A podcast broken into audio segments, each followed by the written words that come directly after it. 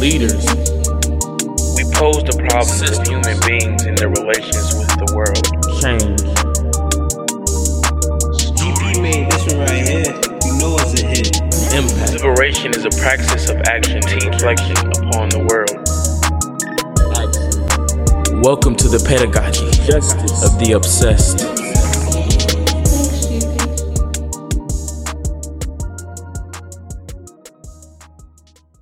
Welcome to this week's episode of Pedagogy of the Obsessed. This is Adam, And I'm Jim. and we are here to introduce you to a great episode. This week we've got Kathy Boudett, uh, who is who is who's Kathy Boudett? Oh my gosh, she is a phenomenal educator in her own right. She is the director of the Data Watch Institute, and uh, she's just an amazing, amazing teacher. equity You know that from a fact? I know that from a fact. How do you know that? I'm personally biased. She is one of my teachers, but uh, no, she's phenomenal. She's the director of the Data Watch Institute. What's DataWise? Data Watch? It's that thing. It's, uh, I think it's a way of working that's really about continuous improvement There we go. and really thinking about the fact that no organization is where it wants to be, which actually made her a great fit for our, this conversation around equity. Absolutely, and it's focused on the you know the, the just a relentless pursuit of using the best data available, you know, to make sound decisions that really lead to equitable outcomes for children. And so this week we brought her on board because they've been really thinking about how can equity become a part of an organization that's been around for a long time, and it's definitely a value, a core value of the organization, but hasn't been explicit. I think they've done a really interesting take. being able to watch firsthand as she grappled with just how to bring the conversations of equity more into the DataWise Institute itself, which is a big deal here, and to watch her wrestle in real time with how to deal with these questions around equity and the pushback that go that, that came with that as well was just you know amazing to watch. Yeah, I think the thing for me was that I left this conversation thinking, wow, what humility in leadership that she exemplifies, and just what focused leadership that took. And to be able to have difficult conversations in an area that wasn't a comfortable or logical place for her to go as a leader and yet she jumped in it whole hog. Eve- I just think she embodies, you know, the you know, the what what a transformational leader looks like. One that is willing to be vulnerable and admit where she is, talk about where she came from, and then be forward looking, forward facing into the future with, you know, where she would like to be in her own personal journey. and jim what do you think about the fact that mariel's laugh is going to be all through this track You know what? when I think Mariel's laugh, I just think sheer joy. So you, you gotta love it. and that's what you're going to have when you listen to this episode friends There we go. So Mariel, you better be listening in.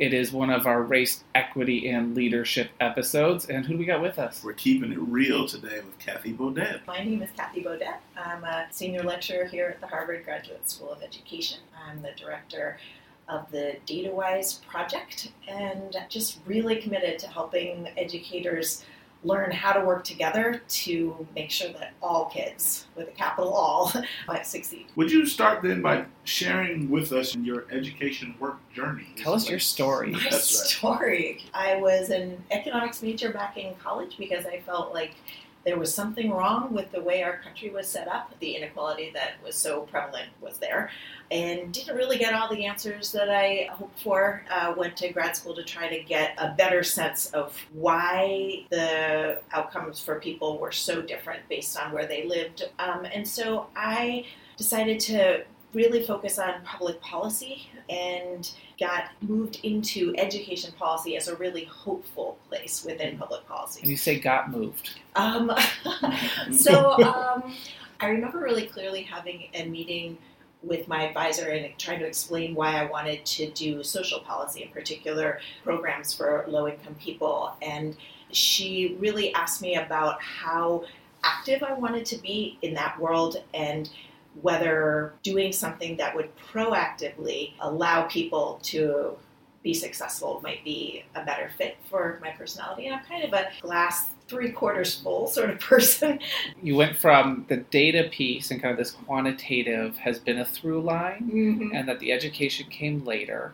When did the continuous improvement bring those two together? Exactly. It was sort of right around when No Child Left Behind. There was just a, a really concrete opportunity to get involved with a project that was led by Professor Richard Murnane and joined by Liz City, which was looking at what Boston Public Schools were doing to make sure that people took a high road to making sense of all the data that was landing on their desks. Creative principals and teachers who were having our state test data come into their worlds and then they were using it to actually change how teaching was happening. They were using that high stakes data to inspire a deep look at lots of kids' data, looking at student work and how kids spoke in class and the projects and how they worked together to really understand what learning looked like so that then they could turn the mirror on themselves and figure out what does teaching look like. We really want to jump into some stories with you about the kind of your work with DataWise and particularly your focus around equity.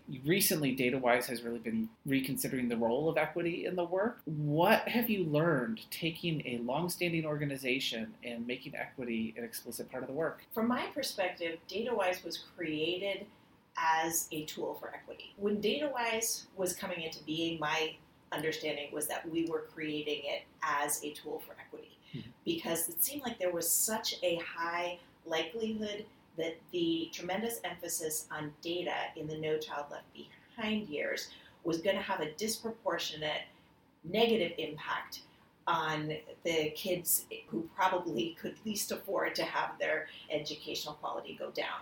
We were worried that people would start narrowing the curriculum, start thinking about kids as equal to their test score, start putting kids into buckets and saying all kids of a particular race have these low scores compared to another race, and having that maybe even reinforce beliefs that we hope people be working against. And so that's what I thought DataWise was all about. But as we taught over the years the, the model, in exit surveys, I would ask people, you know, um, tell me about the extent to which you feel that diversity uh, issues related to um, this course were well addressed. That's actually a standard question that's asked of all courses here, and was just shocked to see that there was a large percentage of people who checked not applicable. So that's what tipped me off that there was something happening with the way we were teaching the material that was not showcasing DataWise as a way to achieve equity. So, as you've approached that and tried to make it more explicit, how have you explored that balance around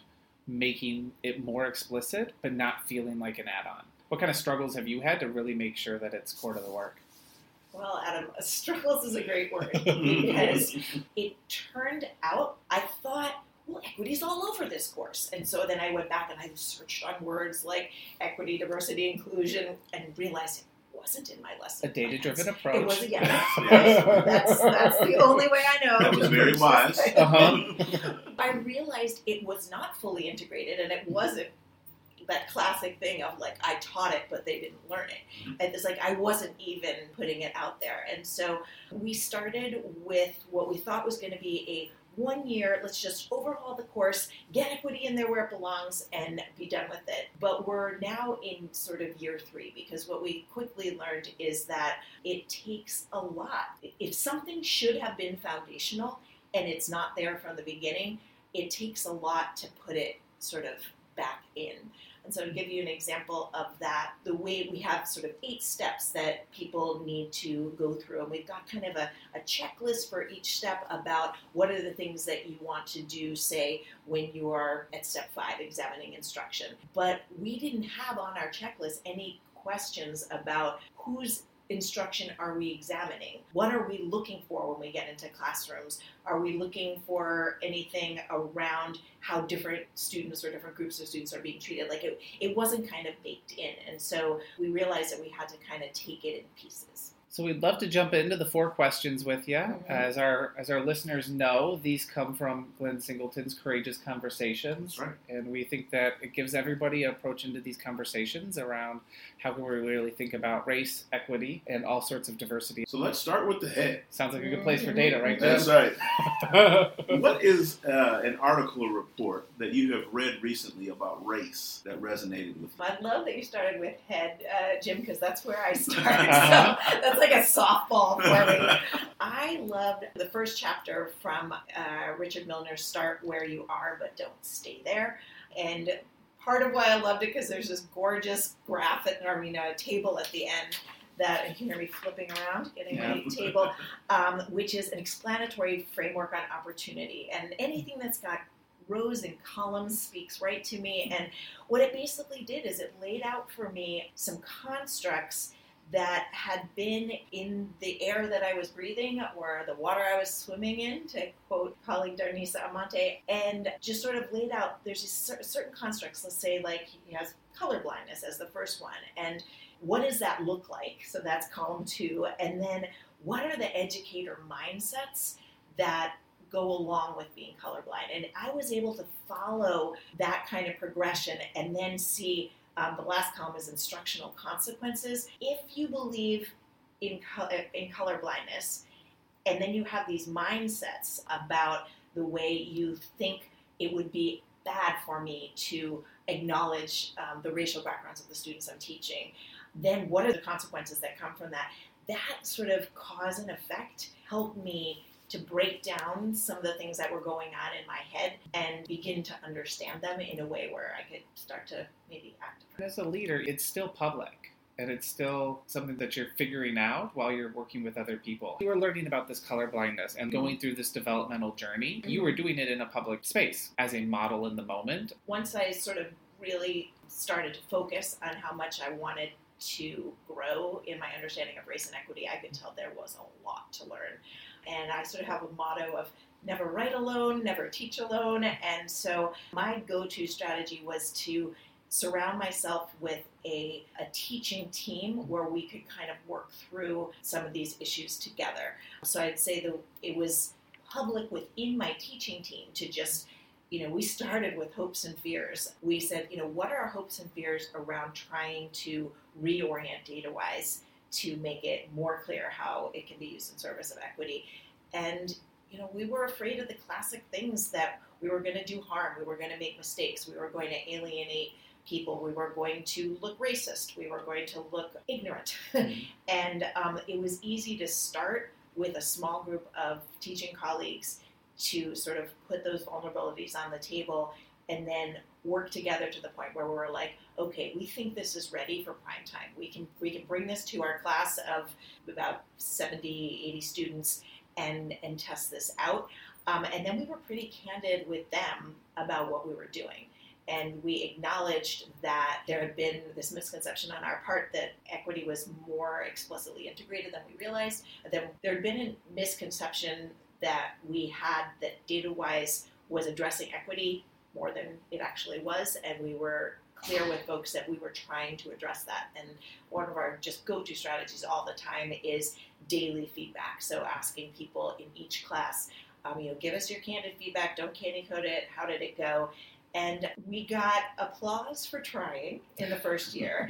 we got people saying, We believe that your intentions are good here, but you're not really getting to where you say you want to go yet. So good luck next year. Mm-hmm. And we've done so, we've been building on that kind of feedback. And it was the idea of in year one, the, the main thing was you're not being clear about what you mean by equity. I think you're assuming that everyone in the class has a shared understanding of what equity is. And without that happening, we're not going to get anywhere. So that was kind of a big critique of the first year. And then a critique of the second year was this thing about equity being an add on versus fully integrated. We, I think we did a, a better job of defining equity, but now our work is cut out for us to make it, you know, feel foundational. Should we talk about the heart? Let's So move to the heart. But would you tell us a story about an experience of race that you've had as a learner and how it made you feel? What was the impact on your education? to be honest with you, I didn't realize how much of a role race played in my education at first. I actually remember as a grad student people talking about we need to create a feeling of belonging here and everybody is supposed to be here and actually having the internal dialogue well of course i belong here. And it just seemed like well what's not to belong to? And actually even i would say if i'm being honest with you went the extra step to thinking that there was something wrong with the people who felt that they didn't belong. Like it was some shortcoming that they had and like i was good at belonging. Um, it was actually traveling to japan that helped me see that i don't belong everywhere and that in a situation that's not set up for me to succeed in i'm going to be as sort of out to sea as the next person. And so, going in particular, it was the characters everywhere. Like, if you go to France or Spain, you can kind of at least sound out a word. But in Japan, I had no idea if I was supposed to read up or down and what anything meant. I couldn't infer things from context. The place wasn't set up like I was in Tokyo, and there was no way that it wasn't set up for me, for my needs to be able to get what I wanted. I just had to figure it out. And I've taken that sort of I'm outside of my country mentality and tried to apply it in my current world and try to like whenever I feel a sense of belonging, I try to ask myself, what if this were happening in Arabic? What I appreciate about that is like it's such a concrete example Mhm. that like anybody could take on. You know, it's funny. I actually have an image in my head of a room that's got sort of Arabic writing all over it, Mhm. and I'm in the middle of it, and there's something being said on those walls, and I'll put myself in that room maybe five times a week and just be like, what am I not understanding about the experience of the person that I'm with? Let's move to the soul. So tell us a story about how your beliefs regarding race have impacted your career as an educator. I feel like I need to call it my evolving beliefs. Um, That's. I'd say the thing that I'm coming to understand is the importance of story and that what was convenient when I was a grad student with you know reams of data and like oh yeah let's disaggregate this by race and doing things in sort of big buckets that actually at the time felt like it was good practice to, to do that kind of disaggregation. And now as a teacher i feel like what's way more important is to try to just be a story gatherer and with with my students to try to understand better where they're coming from where are the students that they serve coming from. And so instead of being like a, a big data person i feel like i'm coming to be way much more kind of qualitative in the way i try to understand the world but the power of it to me is not those stories but what happens when i stand up and realize the person to my right has a story the person to my left has a story and then it, when i can see all the people that i interact with as like walking stories that helps me to not fall into kind of some of the sort of racial stereotyping that can be easy shorthand, but is actually really damaging. I think there's something about that image of being a story gatherer Mm-hmm. with that story right there. You're a people gatherer then, Mm-hmm. and that you gather people through their stories, mm-hmm. and that's what data is about. And that as I've over the years talked with educators, it's the ones that say that is not a number. That is my student. That's right. and Yes. and like the the responsibility you have to a student with a name and a face is so different from the responsibility to have to somebody who scored a 62 bringing that human piece back in has actually become kind of my my passion As you think about being a leader, as you think about being an educator, as other people are inspired to act, what should they do? the turning point for me in becoming more courageous around working for equity was realizing that the things that I already know how to do well could be used in service of equity. We have um, this whole thing called the ACE Habits of Mind in DataWise, and the A stands for a shared commitment to action, assessment, and adjustment. And um, it sort of works against the habit of mind of like analysis paralysis. What was interesting was when I realized I spend all day telling people, don't wait until you can get it perfect. Just work with some what the data you have, make a hypothesis, try something out, see how it goes. And then I realized, oh, I should do that in my work for equity. I should follow my own advice, which is to try something knowing it's not going to be right the first time and have that willingness to go at it and keep adjusting. So other people do that the same. The second habit is intentional collaboration, and that means like thinking really carefully about who is in a conversation and what their roles are for the conversation and how you kind of take care of the conversation so that all voices are heard. And I realized that kind of deliberateness that allows us to create equity of voice can actually be then in service of our greater goals for equity among like student outcomes. I decided I already have that to build on. And you know, one of the things in the, the Milner article is about, you know, not having a deficit mindset. So I was like, I have to not have a deficit mindset with myself and believe I've already done a bunch of thinking about how to make it so that there's equity of voice. So let me double down on that uh, and sort of leverage that that strength. And then the last uh, one is the habit of mind that we talk about is the relentless focus on evidence. And so for me, I feel like I need to define evidence maybe even broader than I ever had before. The idea of counting stories as evidence, welcome them into those stories into the fold, and also asking who is discussing this evidence with me? Can they be able to show me my blind spots? So that I see things in that evidence that I would not have otherwise seen. So that's a that's a big piece of it. Those things together thinking of evidence more broadly and being really careful about who to analyze that with, I think is really important. And I feel like if I do those things, and if our listeners um, do these things, I think it allows to uh, sort of a starting place for making next steps into a, a better world. Thank you for joining us on Pedagogy of the Obsessed. Awesome. We pose the problems of human beings in their relations with the world. Knowledge emerges only through invention and reinvention, through the restless and patient continuing, hopeful inquiry human beings pursue in the world, with the world, and with each other. The solution is not to integrate them into the structure of oppression, but to transform that structure so that they become beings for themselves. Liberation is a praxis of action and reflection.